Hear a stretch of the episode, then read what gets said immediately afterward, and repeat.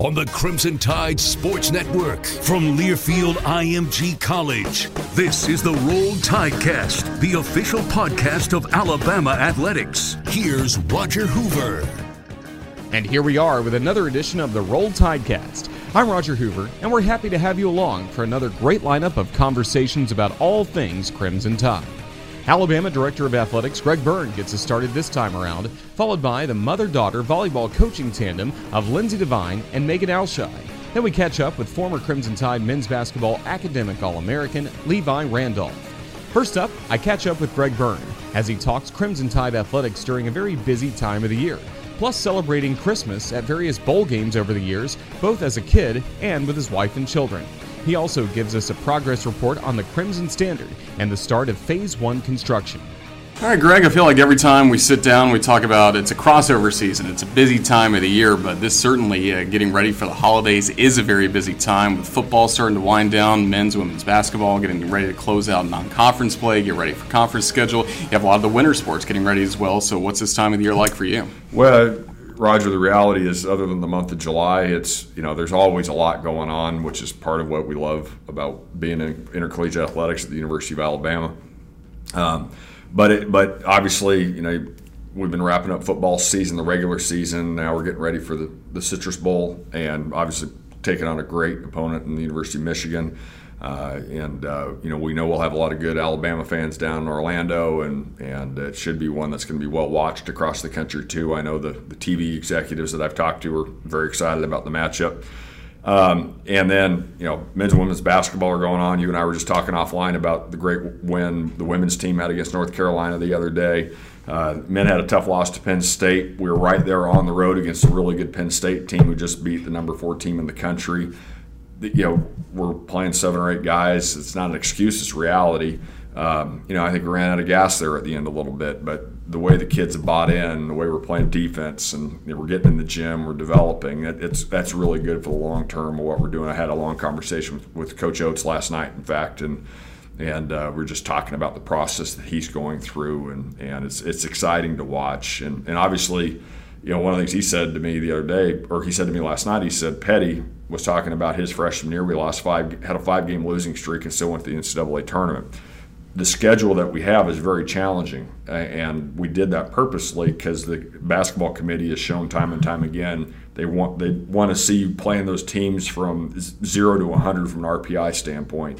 You can get away with 100 to 150 some but they really want those good games. Well, we've got a lot of those this year. There's no, I mean, I don't know if we played anybody outside 150 yet. Um, we may have, but I, I, don't know off the top of my head. That's going to bode well for us getting ready for the SEC season too. Uh, you know, you got uh, obviously cross country just wrapped up, uh, volleyball just wrapped up, and now we've got uh, you know all, all swimming's really doing well. Uh, uh, our first well, not our first meet of the year, but at uh, at Georgia Tech, we broke 11 school records. And Coley's really uh, getting in, having the kids get in the pool and, and developing. There's, there's, you know, we've got a different approach in the weight room too, and, and it's fun to see some of the results that come along with that. Uh, obviously, baseball and softball are right around the corner, and you know, and indoor season, outdoor season, track gymnastics starts this week with the uh, first uh, invitational meet Wednesday uh, kind of a private one, doesn't count the standings. But then uh, we get going with Oklahoma and Auburn early on. So um, I know I'm forgetting something here, uh, but it's uh, it, you know that's part of that the energy around this. You're seeing is doing what you're doing from broadcasting. Root sees it for all the years that he's been around uh, the university. It's it's it's it's contagious. It's fun to be a part of, and and uh, but it's also it's it's also very consuming and and and you want to make sure that you, you balance it on a daily basis.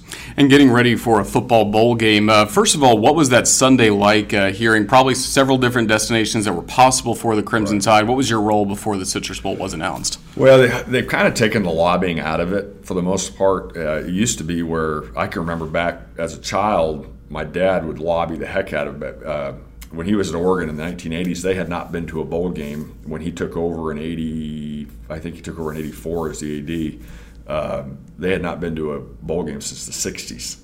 And so 1988, they uh, had an opportunity to go to the Sun Bowl, Oregon did.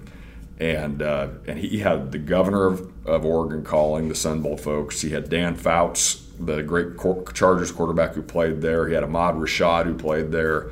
Uh, Phil Knight, the founder of Nike, I remember him being on our kitchen phone, calling everybody, saying, "Hey, here's the phone number for the guy with the Sun Bowl. Can you please, please make that call and tell him why Oregon would do that?" So they ended up getting passed on that year. They took Sun Bowl took West Virginia instead of Oregon. The next year, '89, they went. I think they went seven and four, six and five, and uh, I mean, and so literally on 10 days' notice, he bought his way into the Independence Bowl in Shreveport. It's a long ways from Eugene, Oregon to Shreveport, right. Louisiana, and they brought like 10,000 fans in, a, in about a in about 10 days' notice, and it was amazing. And I was playing basketball then, so I couldn't go, um, but I remember that the Coach Brooks, who was the football coach, Rich Brooks was the football coach. You know, he and my dad still talk about the stories. They were both here for the LSU game as my guests and they talk about that was almost like playing for the national championship in Shreveport, Louisiana, the, how excited they were. But that was a lobbying effort back then. Today, they don't do that as much. I, I talked to the folks from the Citrus Bowl, we talked to the folks from the Cotton Bowl, and a couple others just to let them know that, hey, wherever we go, we're going to be excited. It's going to be an honor to be there and, and uh, give them some information on, on, on what we were thinking. Uh, but it's a lot less of that than today. But, you know, you're watching the CFP rankings um, you know, we have some interesting data on that. Uh, we, uh, you, know, uh, you know, the CFP committee's got a tough job to do, uh, and uh, they're, good people, high integrity, all those things. You know, and at the same time too, I, you know, I think if the reality, if you know, we, we had a good football team, and uh, you know, probably felt we could have been ranked a little higher, but we can't control that at this point. It is what it is. Um, but at the same time, too, you want to pay attention to that data. You know, I talked to Greg Sankey about those types of things and that information. We got a great commissioner in Greg, and he does such a wonderful job. But so you know, so there's some of those conversations that are going on. Um, but uh, you know, I, I, found out about two minutes before it got announced on ESPN. So it, I, I, don't find out a whole lot sooner than anybody else does, and and um, you can't you know you, you can't talk to the folks on the committee on the CFP committee. You have to make sure you you honor that, but you have a conduit that you go through to, to relay any messages that you have, and we did that as well. And then once you do get the word that Alabama is going to the Citrus Bowl playing Michigan, what are the next steps for your staff? Well, uh, talk to Coach Saban, let him know what it was, and then uh, we we uh, you know Finus Gaston is kind of our point person on on all the details, but it's a lot of details. Taking the team, a lot of the times the teams where the team's going to will be practicing up until I think I think the 23rd, and then they get to go home for a few days for Christmas, and then we're all going to meet back at the bowl site. A lot of them will travel with us here. Others will travel uh, on uh, on their own to get there, and so that'll be. Uh, the 26th that we'll all meet down in Orlando, and so it's it's moving a big operation and doing it for a week. So there is a lot of details and uh, and Finus and, and his team that he puts together on that are there, and you know obviously he brings decisions that we need to make collectively together on you know who goes, who doesn't go. You know that's one of the challenging things with with postseason. You'd like to take everybody and everybody you know and, and have that opportunity, but you're limited. You know you can't you can't take the entire department. Um, there has to be there has to be checks and balances in the process. So um, but it's but obviously it's a it's a great experience for our team. For our, the, the Citrus Bowl do a wonderful job uh, in, in giving our kids a great experience. You mentioned all the preparation around Christmas, and I imagine even growing up in athletics, you had a lot of your Christmas holidays spent probably out of town from where you were living at a bowl site, just getting ready for that game on either New Year's Eve or New Year's Day. Can you give us any stories about growing up around bowls around that time of the year? Well, for a long time, like I mentioned earlier, Oregon hadn't gone to bowl games, and so for the first several years, there used to be a great basketball tournament in Portland, Oregon called uh, the Far West Classic, and Oregon and Oregon State would always uh, host the, the t- teams from all over the country. I remember, uh, I remember, I don't remember Alabama ever being there. I do remember UAB being there. Had, they had a good ball club, um, and uh, and so we would open up our presents on Christmas morning, and then we would uh, take down the Christmas tree. You know, and back in Oregon, you always had the real trees, and you cut the tree in half, put it out for the garbage man, everything would be packed up, and then we'd be out by noon to go to Portland for the for the uh, Far West Classic. Um, and then, so when bowl games started happening, so I didn't go to that first one um, in '89, but I the next year they played in the Freedom Bowl, lost to Colorado State on the last play of the game. I always remember it. Uh, you know, so you started going there and being a part of it. But it was really interesting having my dad be an athletic director, watching all the work that would take place. And they had much smaller staffs at that point. Um, and so you just, it was a much more intimate environment where you uh, it was it was such a thrill for everybody to get to go together because the numbers were small enough you could do that.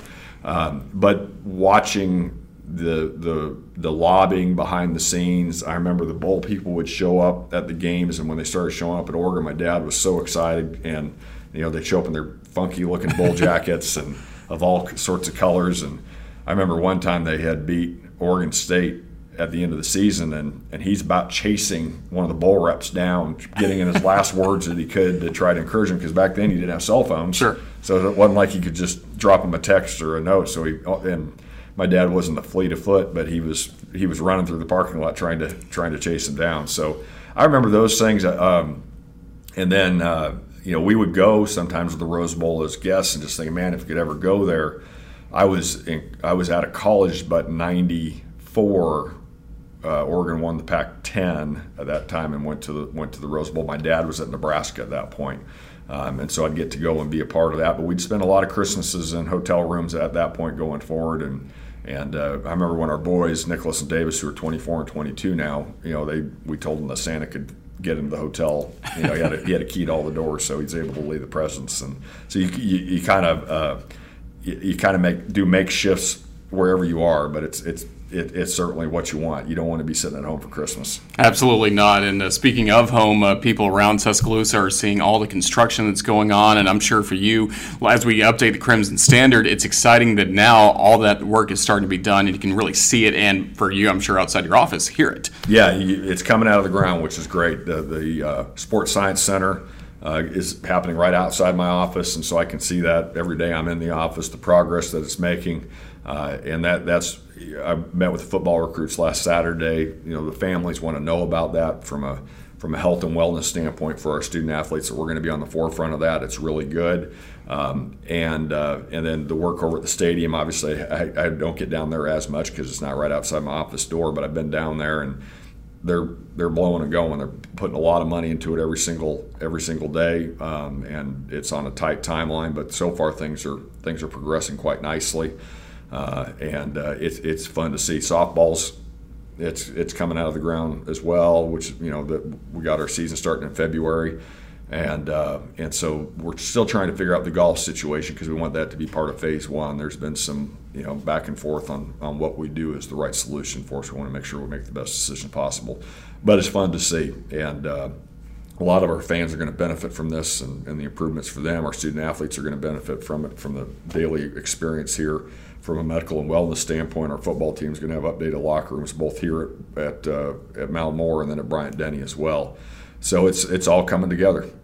Certainly have to like that, and then you also have to like uh, last week uh, graduation here for the fall semester at the University of Alabama, and 15 football players recognized, 15 non-football players recognized, and with all the awards and things that go around for you, I'm sure, and for Coach Saban as well, it's the ultimate payoff to see these guys graduate. it, it is one of the things fans don't get to see as up close as what, what we get to. And now that I'm, you know, January, it'll be three years since I was hired. And so um, you, I, I know some of the kids that were graduating, I saw them for the first time as freshmen. And so seeing them mature and develop in who they are and watching them go through the highs of that and the challenges of that, it's really cool. And, and one of the many things I love about college athletics. We're not perfect. There's not a perfect enterprise out there in any any organization. It just doesn't exist in any in any field. But so much of what goes on where you see a young man or a young woman develop who they are. They come in as a, as as a child often. I mean, they're they're they're they're they're teenagers, and they're going through the the the emotions of developing and who they are, just like we all did, right? But what we see with our athletes is they're so physically developed at that age that they that they can run and, and jump and, and compete at levels that 99% of society never will be able to. And so you think that they're going to be emotionally more developed too, and that's not always the case. So watching them develop and who they are and being a part of that process, watching them be sometimes the first person in their family ever to go to college, and then the first person in their family to ever graduate from college, and understanding the opportunities that come along with that. One of the things that when you're competing at a high level is a challenge is trying to make them understand these life skill programs that we have for them. Interviewing skills, writing resumes, doing all the financial management, all these different things. Um, getting them to focus on that is tough, but sometimes it, it, clicks while they're here. Sometimes it clicks when they're after here, or when, when they're when they're done here.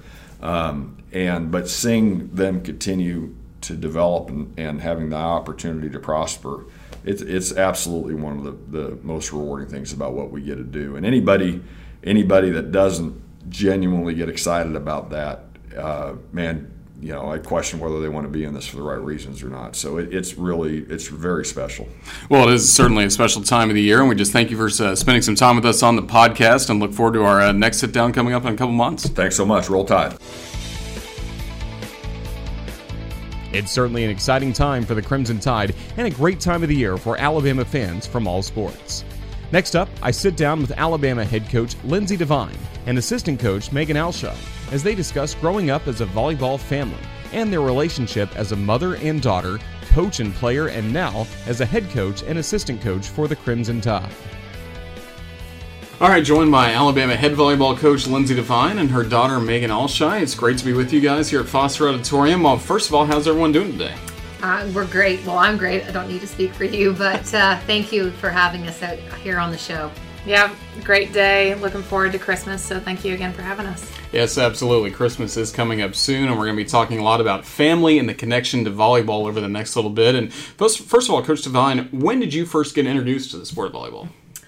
Oh my goodness, now you're re- really dating me. Um, but I was introduced way back in probably grade school. Um, had some really influential people that were important in my life process and had some great coaches. So we're talking fourth grade. Fourth grade, and then it just went from there. Correct. You know, um, the sport, any sport, when you're playing with some great people, I just love the the fact that you know you work on so many different aspects of being part of a team the unity the the celebrations. And so for volleyball it was fast pace uh, probably not as fast paced back then as it is now but uh, it was a, a chance to get out and do something that i knew that you know i've had a pretty good understanding of and a good touch on the ball. So uh, it just continued through many years, and, and here I am now at Alabama. Yeah, great playing career. What led you to want to be a coach? Oh, again, so many influential people in my life. Uh, I think coaching and teaching and mentoring, there's so many things that go along with that. Uh, I had uh, a great high school coach, a great college coach, Merv Mosier, who's in Canada he really laid the foundation and helped me to create a coaching philosophy and, and shape the person I was. So um, I give a lot of credit to him, Mike Slane. Um, there's so many people that were important in my development. Now, was Megan born while you were coaching? Correct. Yes. So, uh, kind of a fond memory. I remember I'm in the middle of coaching, and at that time, she would come to the gym. And I remember at one of our matches, I kind of passed her off to some parents, and I see her up uh, in the stands, and she's kind of like being passed from player, I mean, excuse me, from mom to mom. And I'm thinking to myself, you know, still trying to be focused in on the court, but saying to myself, whatever you do, don't throw up on them. Whatever you do. So I just see her being passed from hand to hand. But she was a pretty easy baby, and um, you know, she grew up in the gym. Yeah. What were some of your early memories, Megan? So first started again in fourth grade, and then grew up kind of always playing in the yard with my parents. Um, both of them always just kind of were peppering in the yard, and at a young age, I always wanted to jump in and I was always big fans of um, my whole family that lives in Canada and thought that they were all awesome volleyball players. Uh, we would go up to my um, mom's sister's cottage and we have a volleyball net set up in their um, backyard and the net and everything and everybody who kind of was at the cottage and the neighboring um, places would come together and play so um, just starting then, just knowing, you know, this is so much fun, want to be just like my family. And that was kind of what I knew. And you guys have always had a real family atmosphere at every stop you've had along the way. Did you feel like you had a new group of about 15, 20 sisters each and every year? yeah. Uh, I mean, growing up in the gym, like she said, I was a volley buck, I would say. You know, I would go to work with her, hit balls off the wall, go to practices, be in the locker room. Um, as a kid, throughout, you know, my young ages all the way through high school. I would be in there um, hanging out with the team, getting to know them um, before matches, before practices, just kind of getting a feel of the life of a student athlete. Now, Coach, while she was going through this, uh, starting in fourth grade and from beyond, were you starting to recognize that she could be a special volleyball player in her own right? I think she had a lot of the traits that I believe are important for any elite athlete. Um, but she was also very good at other sports during that time, uh, notably soccer and basketball.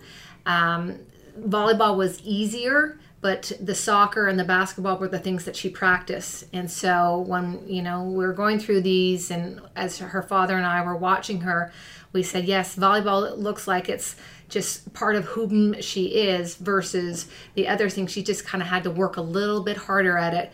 Um, so we were kind of shocked when she said, you know what, volleyball is my sport. This is what I want to pursue in college. Uh, and we we were happy, obviously, underneath, but we wanted it to make it that it was her decision. Yeah, what led to that decision, Megan? Well, my parents were both um, very supportive in whatever route that I wanted to take. Um, I ended up giving up soccer throughout middle school so that I could focus more on volleyball and basketball. And um, obviously, being able to go to ETSU and play for her, um, knowing how dedicated I was to both volleyball and basketball, I was able to continue and play basketball throughout high school and graduated and got to be a two sport athlete, adding some track and field in there. So, I think it would kind of made me more well rounded. And so whenever it came to the decision of what I wanted to pursue for college, I mean, volleyball was who I was and uh, what my family is, and it just kind of made it easy. Yeah, so even in middle school, before you even started playing high school volleyball, that was in the back of your mind. I want to play for my mom someday. Yeah, I mean, uh, again, a special moment because uh, who wouldn't want to do that? Um, the biggest thing for me was, you know, if I would have went anywhere else, she would never get to be there um, unless we got to you know pair up and play against each other. So um, being able to play for her, having my dad get to come to as many games, practices, whatever he could um, to attend to, and then my brother and I are very close. So um, being able to see him grow up, that was the family was the reason I decided on ETSU and probably for you, Coach, uh, it's unlike any other player you've recruited. What was that recruitment process like, and did you ever have to have a couple moments where you really put on the coach hat instead of the mom hat? I probably put on the coaching hat a lot more than the mom hat because I didn't want to um, it to be perceived that Megan was only coming to ETSU and and to make her path easy just because it was of me. And so I thought it was important that you know she carve her own path. So I put a lot of emphasis on uh, my assistants at that time. And so, you know, Megan was doing some really uh, elite volleyball training at that time. She was working with the um, uh, the youth program with the USA Volleyball. She was off at a camp, and we had invited uh, some prospective recruits to our camp that summer, and we were going to be making some decisions on who we wanted to be um, joining our team. Uh, I guess two years from then. And so she's at that camp, and I laid it all out. You know, you, you come back um, Friday night, Saturday, uh, camp's already in session. You got to be there first thing. Uh, you know, a little bit of complaint. I'm going to be so tired. And, you know, I've been playing volleyball for, four, you know, two weeks, mom. And I was like, no, this is, you got to be treated all the same. And I also made sure that the assistants looked at her with a clear perspective of no emotional attachment that was really important. And so she came, um, she did a fantastic job of, again, showcasing uh, her athletic ability, but it was also her ability to connect with people and with the uh, existing team that was already there. And um, so, you know, long story short, talked with the assistants and they said, you know what, we're about recruiting the best student athlete for our program, Lindsey. And you know, take away that she's your daughter. She is the best player in the state of Tennessee. And she was, you know, after that named Gatorade Player of the Year in Tennessee. So she, she checked so many boxes. Why why would I not want her to be part of the program? So that was how it went from your perspective. Megan, what about you? I mean, that had to be emotional as well, going back and forth between Coach Devine and mom. Yeah, I mean, you know, that's just how I guess her and my dad have always been because they both trained me through club volleyball growing up. So she had already been my coach.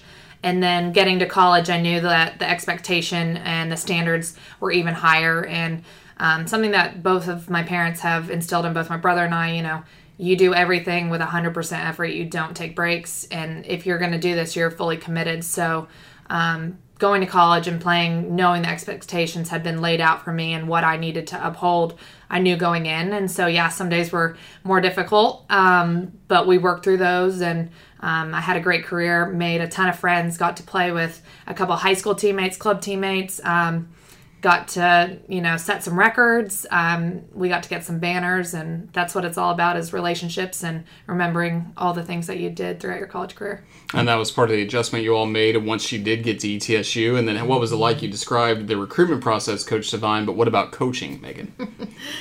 Uh, i chuckle because you know I, as I said before, I had the coaching hat on a lot, and so I never wanted the perception to be that she was getting an easy ride. So uh, Megan, she received a lot of hard coaching, and um, the expectations were high and higher for her. Um, so uh, we had lots of conversations in the office, behind closed doors, in the car driving to Sunday night dinner, Sunday night dinner. Um, just, you know, I wanted the best for her, and I knew that if we continued to you know, reinforce the standards that were in place for everybody that her her talent was never a question. It was just making sure that she continued to um, be a part of the culture that was so important to our success, and so she had to uphold those values. And it seems like you certainly did that. Great results on the court, off the court as well. Just what was it like again for you uh, going through this whole process and getting to be coached by your mom for all four years? I mean, it's something that a lot of people don't get to experience. And so, um, you know, hopefully down the line, I'll be able to have a daughter that um, gets to experience something that I did. Um, it's irreplaceable. Um, yeah, I mean, not many people can say that they got to be around their family and have their mom be beside them every step of their way. And um, that's why I'm so excited what I do now. What was senior night like? um, basically, as emotional as I am right now, um, it was special. Um, I was the only senior, so uh, walking out on the floor with my parents and my brother hand in hand, um, having like my entire family from Canada came to surprise us. Um, you know, just my friends. Eh, there are so many people that have been there for me um, throughout my entire uh, playing career from high school to college and just so many important people that had helped me um, along the way. And so being able to celebrate um, senior day and my team and um, girls that I'm still so close with, like it was just, it was very special. I thought it'd be special for you as well, coach. For sure. And, and as she's saying, you know, the tears, the emotion, the celebration, um, just the, you know, how proud both her dad and I and her brother were of her then and how proud we are of her now. To see the how she has evolved from a young woman, you know, and through that playing experience, and then continuing into the woman that she is today. Um, her heart is huge. Her her ability to connect with people is um, is incredible how many people gravitate towards her, and uh, we're proud. Absolutely should be. Megan, for you, you graduated ETSU. What were the next steps for you? Because were you part of your mom's program still after your playing days were done, or what was the next step for you? So usually, you know, players they're they finish their fall um, playing, and then spring kind of you're more school oriented. Um, I was very lucky to stay in the gym and train with the current team because I went to USA tryouts. Um, I did that, and then I was still able to come back and train with them throughout the summer because I knew that I wanted to play pro. I had received um, a few offers, decided on one, and so um, being able to stay in the gym as long as I could and get that training and those individual reps, and still have um, my teammates that were my best friends and got to be around them and still improve my game would help me you know, throughout the summer going into my pro career. And then distinguished pro career as well. What was that experience for you getting to watch her now as a fan, uh, not thinking about her as a recruit or one of your players, but now you truly got to be her fan once again? Uh, you know, it would have been the best if I would have been able to go to Sweden to watch her. Unfortunately, the the job took precedence over that. Her father was very lucky to go over to watch her to play, to see her play. Um, thank goodness for the internet, so we were able to keep up um, in, in you know what was going on. Uh, but you know, I kind of we had done our, our job as coaches. You know, my staff and I, we had laid the foundation. We had, you know, created the, uh, given her the skill set. Then it was on to Megs to to do what she needed to do, and and she took. Um, all the all the lessons that she learned along her way, both on and off the court, and we were able to implement them when she was over in Sweden. And um, it again more growing up and that's what you want of your children is that when they're away from you that you get they'll continue to get um, the compliments from people saying how polite how well-rounded how respectful your your, your family is your, your children are and that's what we would get. But you could tell through the conversations through the the phone calls um, she came home at Christmas. You know, we could just, her father and I could just see she's just continuing to grow, mature into such a, a beautiful young woman. And we're like, this is exactly what we wanted for her. Pro career in Sweden. When did coaching start to enter in your mind, Megan? I've always known that I wanted to be involved. So going through college, I was still helping out with um, Kingsport Volleyball Club, the club that my parents coached me in. So I was coaching non-travel, or I was coaching the younger kids. Always assisting in clinics, always working summer camp. Like I always knew that I wanted to have hands somewhere in coaching. And ideally, I wanted to do college. Um, when I returned from Sweden, um, I was able to join her staff and be a volunteer assistant.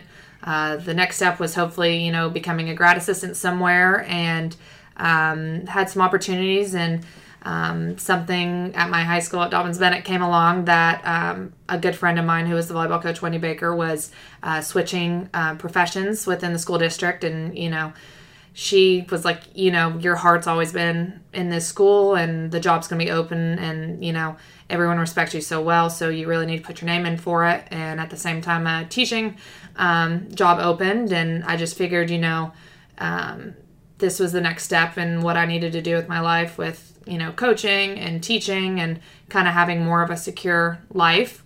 And uh, yeah, it just kind of worked out, and I loved every minute of it. So he gets to be the coach at Dobyns in High School and Kingsport. Uh, coach Devine, what was it like getting to watch her be a coach for the first time uh, on her own, really? Uh, Nerve wracking. um, because I saw lots of the traits that I had in myself, and I wanted her to again carve the way for for her to be whom she wanted to be, what type of coach she needed to be, and um, again, I think she did that over time.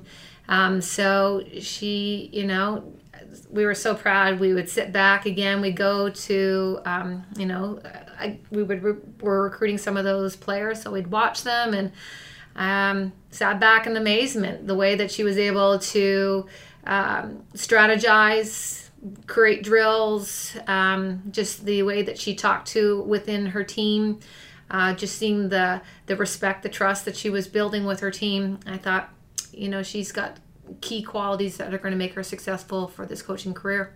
Well, there's some moments in games or practices, Megan, you're like, I can't wait for this to be done so I can call my mom and ask about this. there has been plenty of times I've called her, asked her for suggestions for drills, um, how to handle specific situations, if it was player, parent, whatever, um, you know, a specific thing that has happened on the court, how could I adjust? Um, so she was always a phone call away and a great resource for me. I was really lucky to have my um, libero from ETSU to be my assistant coach, and I had two other great assistants. So we kind of balanced each other out really well, and we were able to bounce off one each one another um, for ideas. And um, having ETSU, you know, kind of in our back door, if I ever needed anything, she, you know, would always help me and guide me in what direction she could offer to me. So we get to around this time last year. There's an opening mm-hmm. at Alabama, and again, both of you were doing very well in your own rights. Uh, Coach Devine at ETSU, Coach Ailshie at Dobyns-Bennett. Uh, what led for you, Coach, first of all, to be thinking about maybe Alabama was the right step? That's a great question. Um, for me, along the way and my time at ETSU, I knew that we had such great support there, but I was able to, you know, I was able to still raise my family and um, and that's really that was really important. I wanted to be a really good mom, and so when Alabama came open, you know, Megan by that point was I believe you were engaged at that point, mm-hmm. and just get about to get married, And then our son Owen, he was a, he's a sophomore, swims at Tennessee, so kids are out of the house. I didn't have to worry about that part of my life. I kind of did my mom. I'm always going to be a mom, but the tri- child rearing years were were complete in a sense. Um, and then you know, talking with my husband, it was when you talk to uh, Greg Byrne, when you talk to Marie Robbins, Tiffany Grimes, Jess Purhay, um, Jesse Gardner, through the uh, the interview process, to hear the excitement, to hear what they say about Alabama.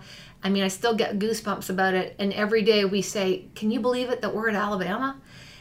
You know, I just knew that this was the place where if I was going to take the next step in my career, I knew from the, the athletic support, from the resources, uh, the reputation, the brand that Alabama has coast to coast, country to country, I knew that this is a place that I would take my ingredients for success from ETSU, and I knew that we would be able to create it, recreate it here at Alabama.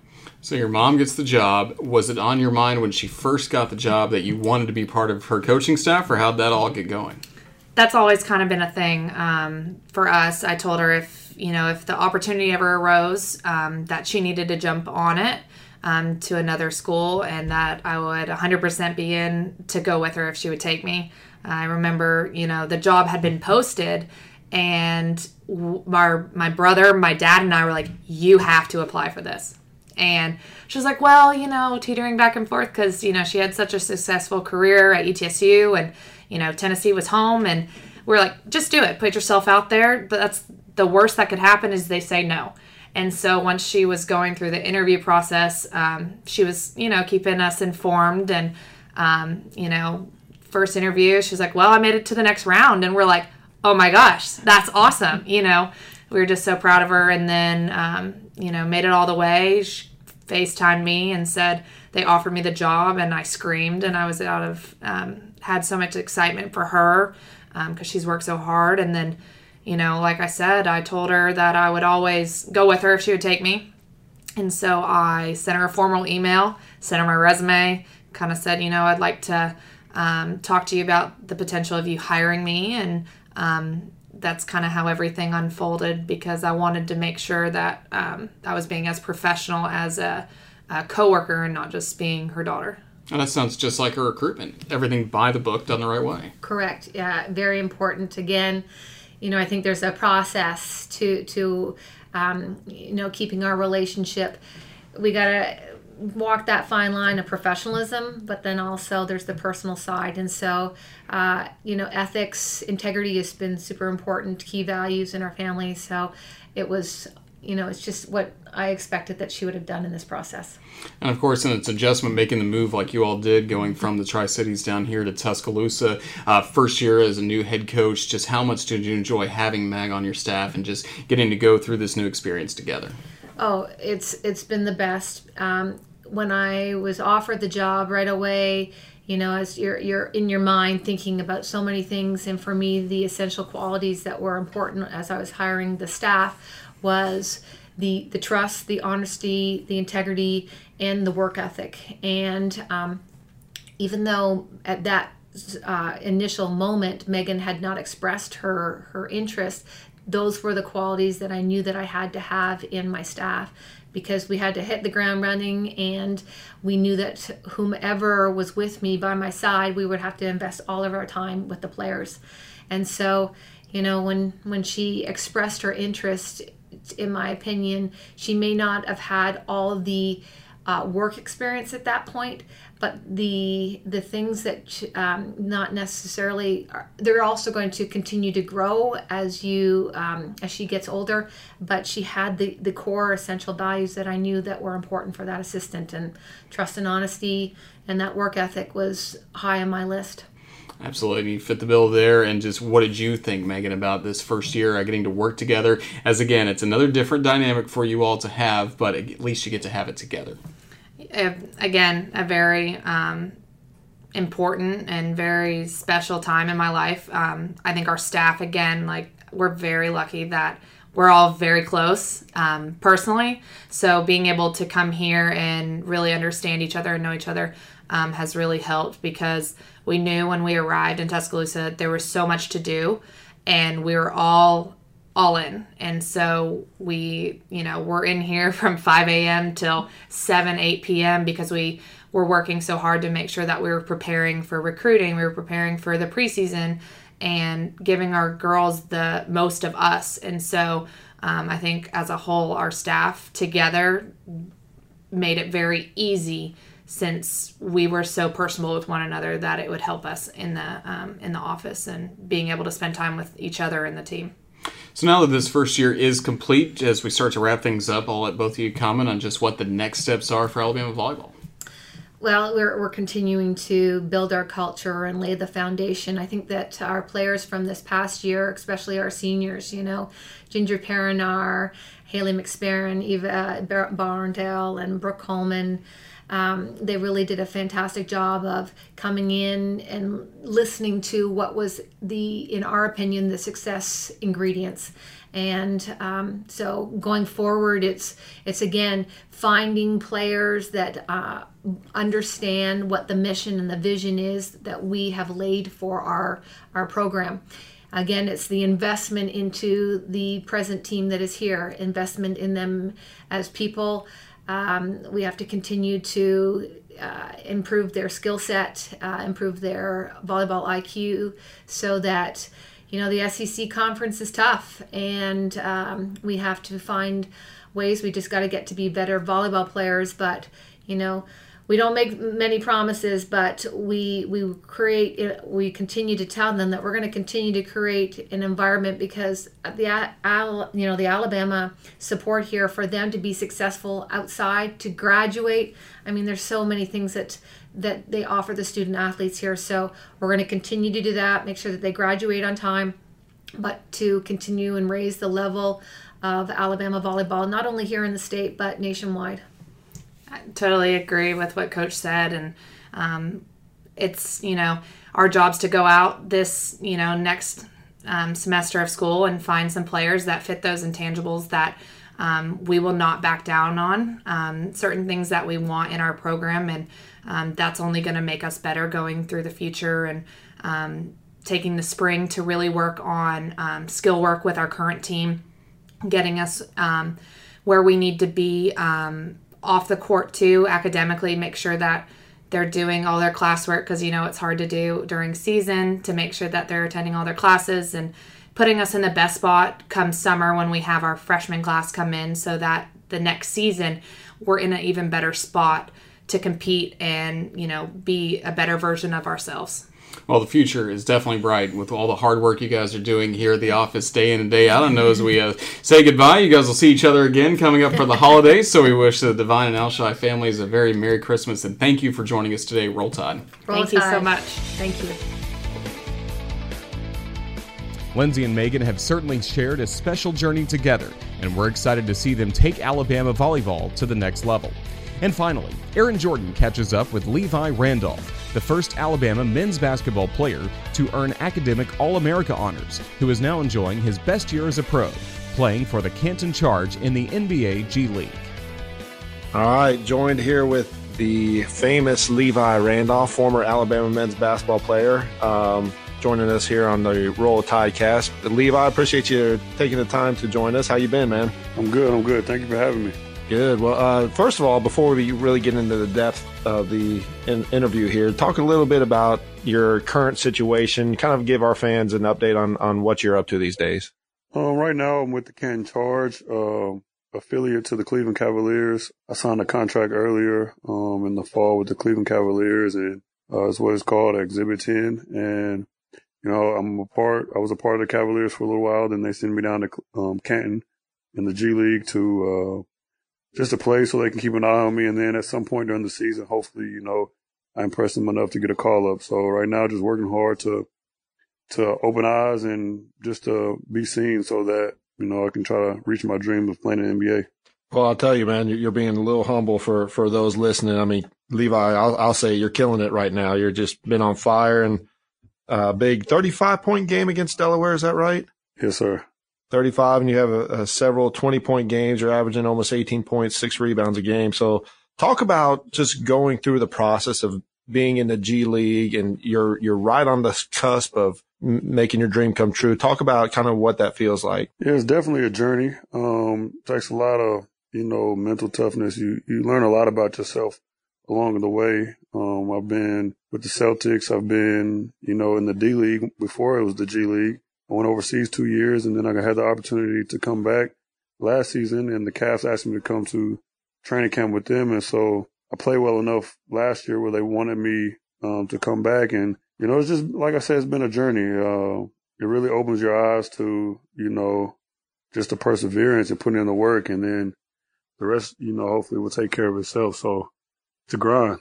Well, I'm sure it helps you a little bit too, having someone who kind of already did this a predecessor to you, if you will, in, in JaMychal Green. J. Mike spent years and years, probably close to 10 years, I think, with the, what was the D League back then, but Austin Toros of the G League. And, and now he's almost in his 10th year and still thriving in NBA. That's got to give you a little motivation, doesn't it?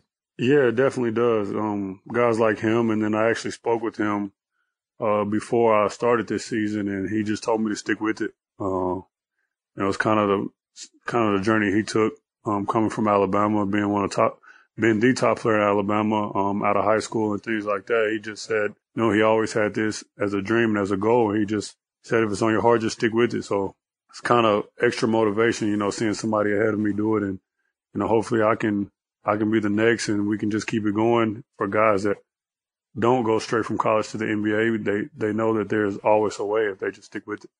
What, what do you think of Canton, Ohio, man? Uh, Canton is nice. It's, it's, you know, I, I, had never really heard of Canton until I came here, but uh, the, they got the NFL Hall of Fame, so that's pretty much what they're known for. But other than that, Canton is a nice city, um, a lot of good place to eat. So as mm-hmm. long as that, as long as I can find some good food, then you know I'm happy. Uh, other than that, it's cold, always cold. So. Yeah, the Football Hall of Fame is up there, and like like you told me before, we're we're waiting to do this podcast for our listeners, and you were coming from practice and you said you practice up in Cleveland, which is about a 45 minute drive, correct? Yeah, yeah. So every, every so often we, um, we go and practice in Cleveland so that, you know, their front office and their coaches can, you know, see us on a, on a practice day, not just a game day, but they can see how we go through practice. Um, we use their facility. Um, so it's just a day to really, you know, have extra eyes on us and to get um, extra treatment, extra, extra access to facilities and things like that. So, so what would you say? I mean, with with now that you're in your fifth year as a pro, is that right? Fourth, it's fifth? all it's all going together. Yeah, this is my I think fifth year.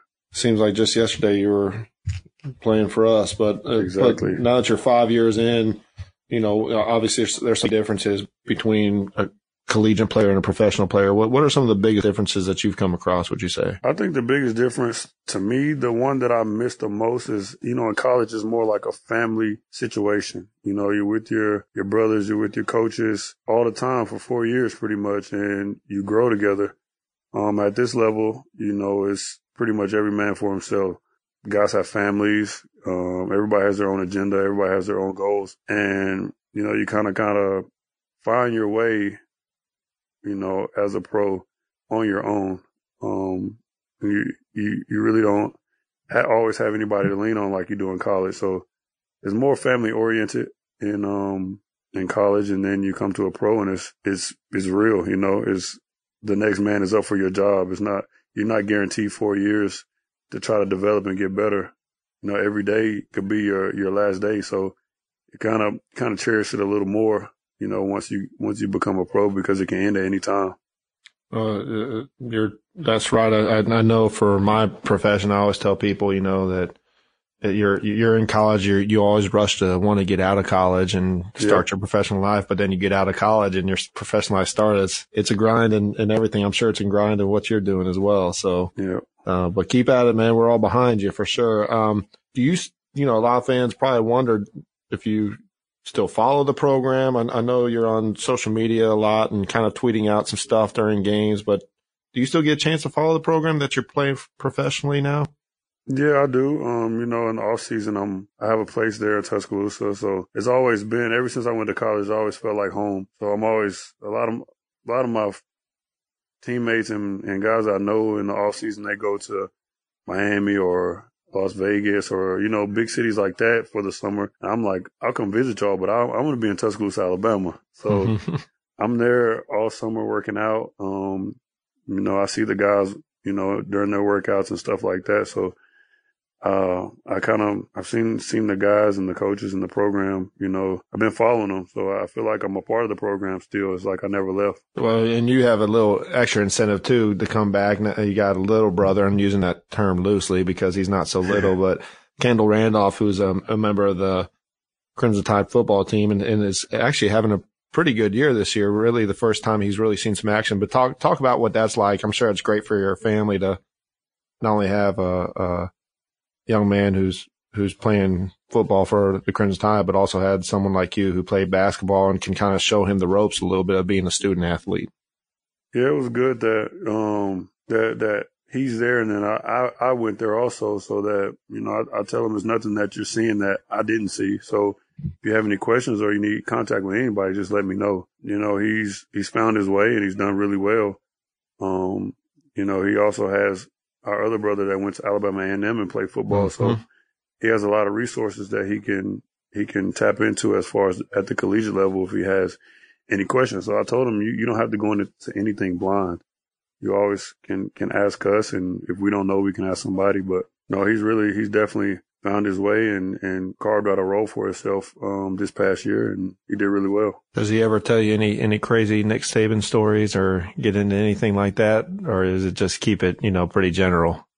Yeah, pretty general. Uh, he always says Coach Saban's pretty pretty even keel. What we see is usually how Coach Saban is, but um, they just have a standard that's set, so pretty much everybody holds each other accountable. That's his biggest thing, and just he's just I think the biggest thing that he talked to me about was their fourth quarter program and, and fall camp. That was probably the two most difficult times he had, he's had as a, as a college athlete because his last year was his first year really going through it because he redshirted his freshman year and then he uh, got injured his sophomore year. So this was his first year to really break out and be able to be a part of everything. So you've already discussed you and, and your two brothers, all division one athletes. You got another brother that's quite a bit younger, but any uh, talk about him a little bit. Does he look up to you guys, and the, can you see any kind of future athletic scholarship player in him at all? Yeah, I definitely see him at some point playing a collegiate sport. Right now, he plays basketball and football, but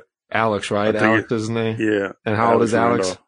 He's eight. He's eight. Okay, so he's got a yeah. little ways to go. Yeah, but I, I, I think he should be on TV. Somebody needs to find, he needs to create a YouTube channel or something because the kid's hilarious. well, you guys got some connections with that, don't you? You can hook that up, couldn't you, as his older brother? I, I, I guess I got, I can ask around. um, talk about just going back to your college days here for a little bit. Um, you, you, you had some great accomplishments during your time here. You came in with a heralded class, went to NCAA tournament, um, academic all American, of course, the only Alabama men's basketball player to earn that that prestigious honor. But talk about kind of some of your biggest accomplishment, or what was your biggest accomplishment during your time at Alabama?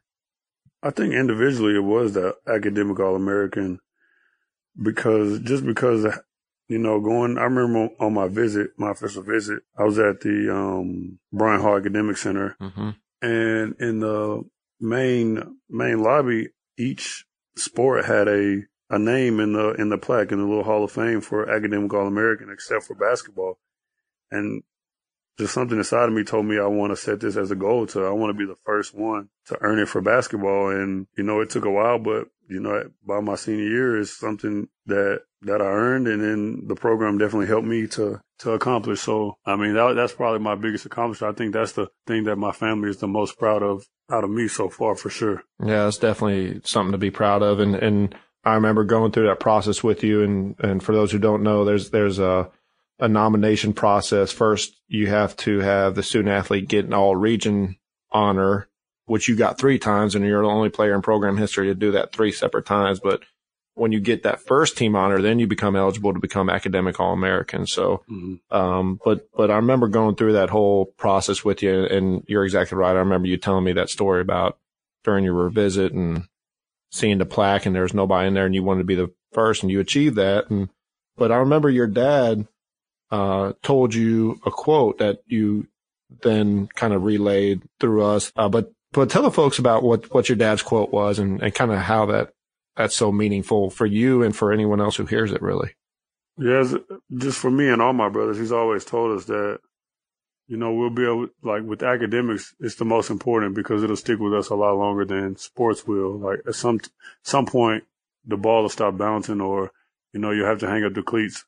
But, um, he would always tell us that if you take a book and you take a, a ball, which one could you stand on longer? And I mean, obviously the answer is you can stand on a book longer. So it just goes in hand with you know, your, your academics will stick with you a lot longer than, than the sports will. So that's just something that's always stuck with us, you know, since we were, we were young. Well, and that's something we still use today with our student athletes, you know, telling them about that quote. And, you know, I think it's pretty, pretty profound that, that your dad had that and it's absolutely the truth. And, you know, unfortunately we all get to an age where you're not playing as fast or as well as you once did, but you have to have something to stand on and, and books. Mm-hmm definitely will be there for you. And that's a great, especially for being so young, you had that mindset going into it. And I think that's something that really helped you and motivated you to, to get your, the awards that you deserved. So that was good. Um, so talk about, uh, you know, you, you said you watch a team. I know you've, you've, uh, you're an avid fan of the program and, and have you had a chance to,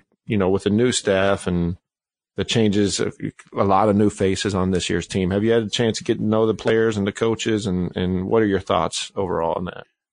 Yeah, I have. I was I was around quite a bit this summer, so I really I was really impressed by the way you know the the guys worked this summer. Um, you know, and in the early preseason um part, um, Coach Oats has them, you know, with a sense of urgency as far as the way they have to work and the extra time they have to put in. And it, you know, it, it goes much further than just practice, but coming in on your own and trying to get better and develop your game. You know, it's their first year, but I can definitely tell a difference in just the way the guys have, have been, you know, getting in the gym and doing the extra things and just how hard they've been playing. Even something I learned, you know, the, the results always don't show right away. Um, you got to kind of pound the stone over and over and over until, you know, eventually it's going to break. So I think with the work they put in, if they just keep keep working as a team gets better and gets to know each other, and the staff learns everybody, I think they're gonna they're gonna do okay.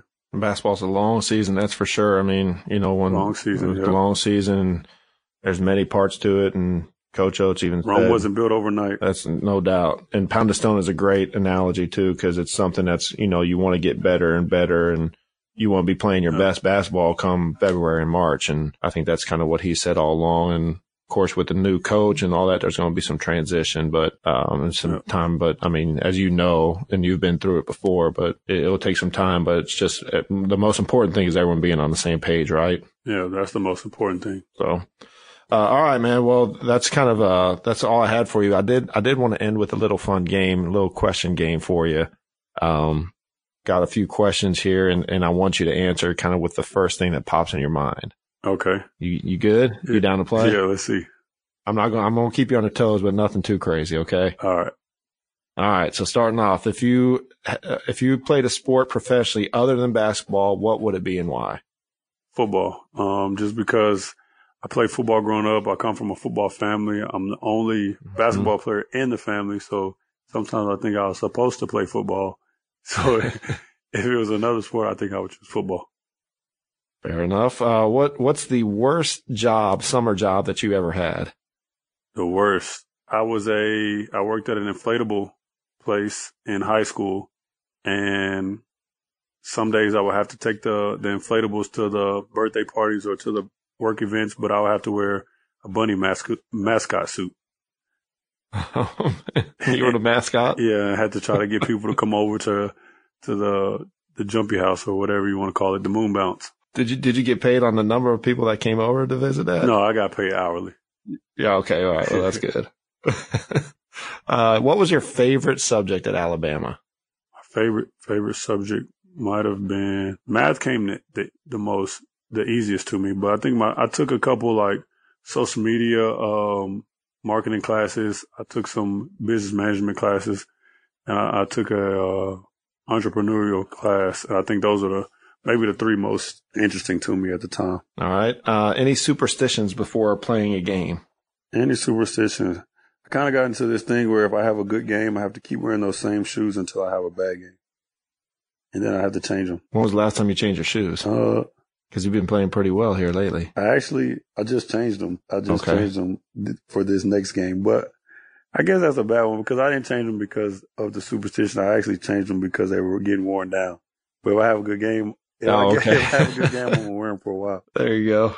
uh, all right. So, what was the biggest moment as a player on the court while you were at Alabama? Biggest moment was two that always stick out to me, and Okay. the first one was just going to the tournament my freshman year. Just hmm having that year we had. I think we, I don't remember, we got as high as number twelve maybe in the country at one time, something like that, thirteen, and we went to the tournament against Creighton. The Mhm. second would be when Trevor Releford hit the half court shot against Georgia, hmm and just being able to be on the court and experience that. Um, I think those are the two biggest moments for me. That one was amazing, Yeah. man. That was, that was the day of the, uh, we recognized the 100 year anniversary of Alabama basketball too. Yeah. So, uh, definitely a lot of memories on that one. Uh, okay. So you had the biggest moment. What was the toughest moment as a player at Alabama? Toughest moment. Oh, as a player, toughest moment. I just felt like the program was building, building, building. Freshman year tournament, sophomore year, I think we were tied or tied for second or tied for third in the SEC.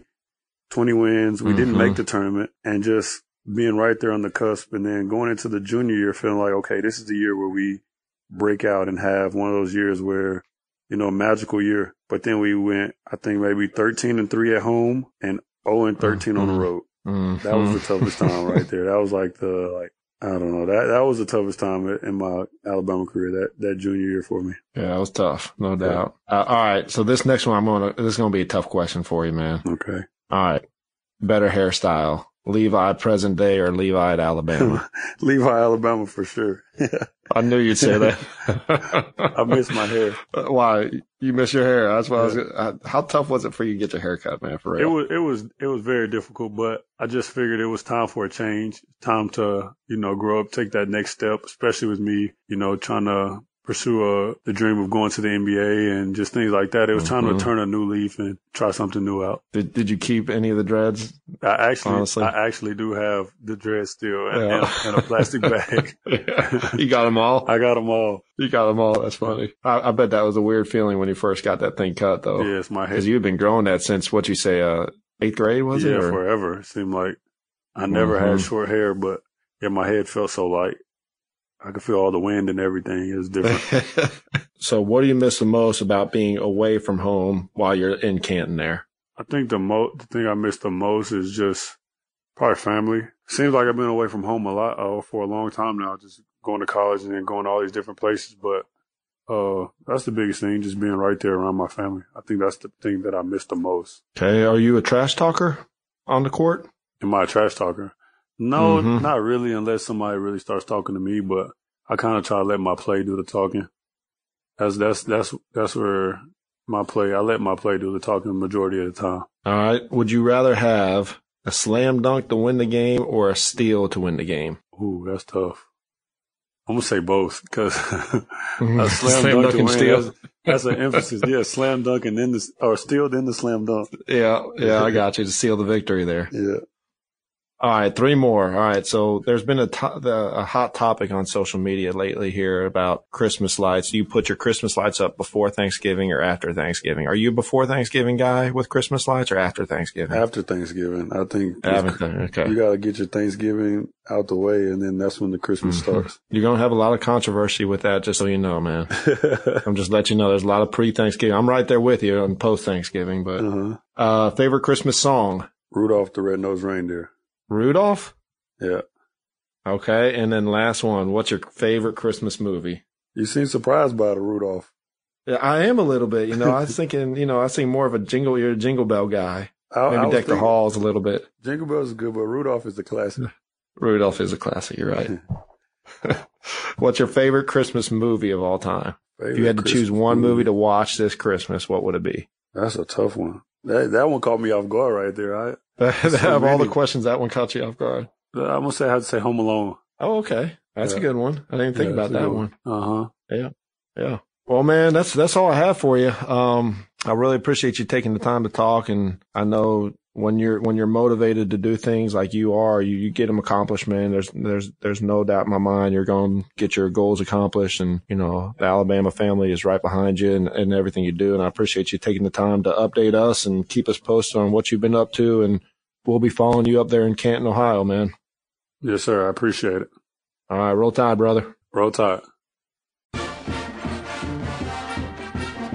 Levi is such a great ambassador for the Crimson Tide. I know Alabama fans everywhere are excited to follow his career as he chases his dream of playing in the NBA. That's it for this edition of the Roll Tide Cast. Thanks for joining us, and as always, we hope you enjoyed it and will subscribe, rate, and review, and let us know what you'd like to hear and what topics you'd like us to hit in future episodes. And now we leave you with this reminder from head coach Nick Saban. But I want everybody here to know this is not the end. This is the beginning.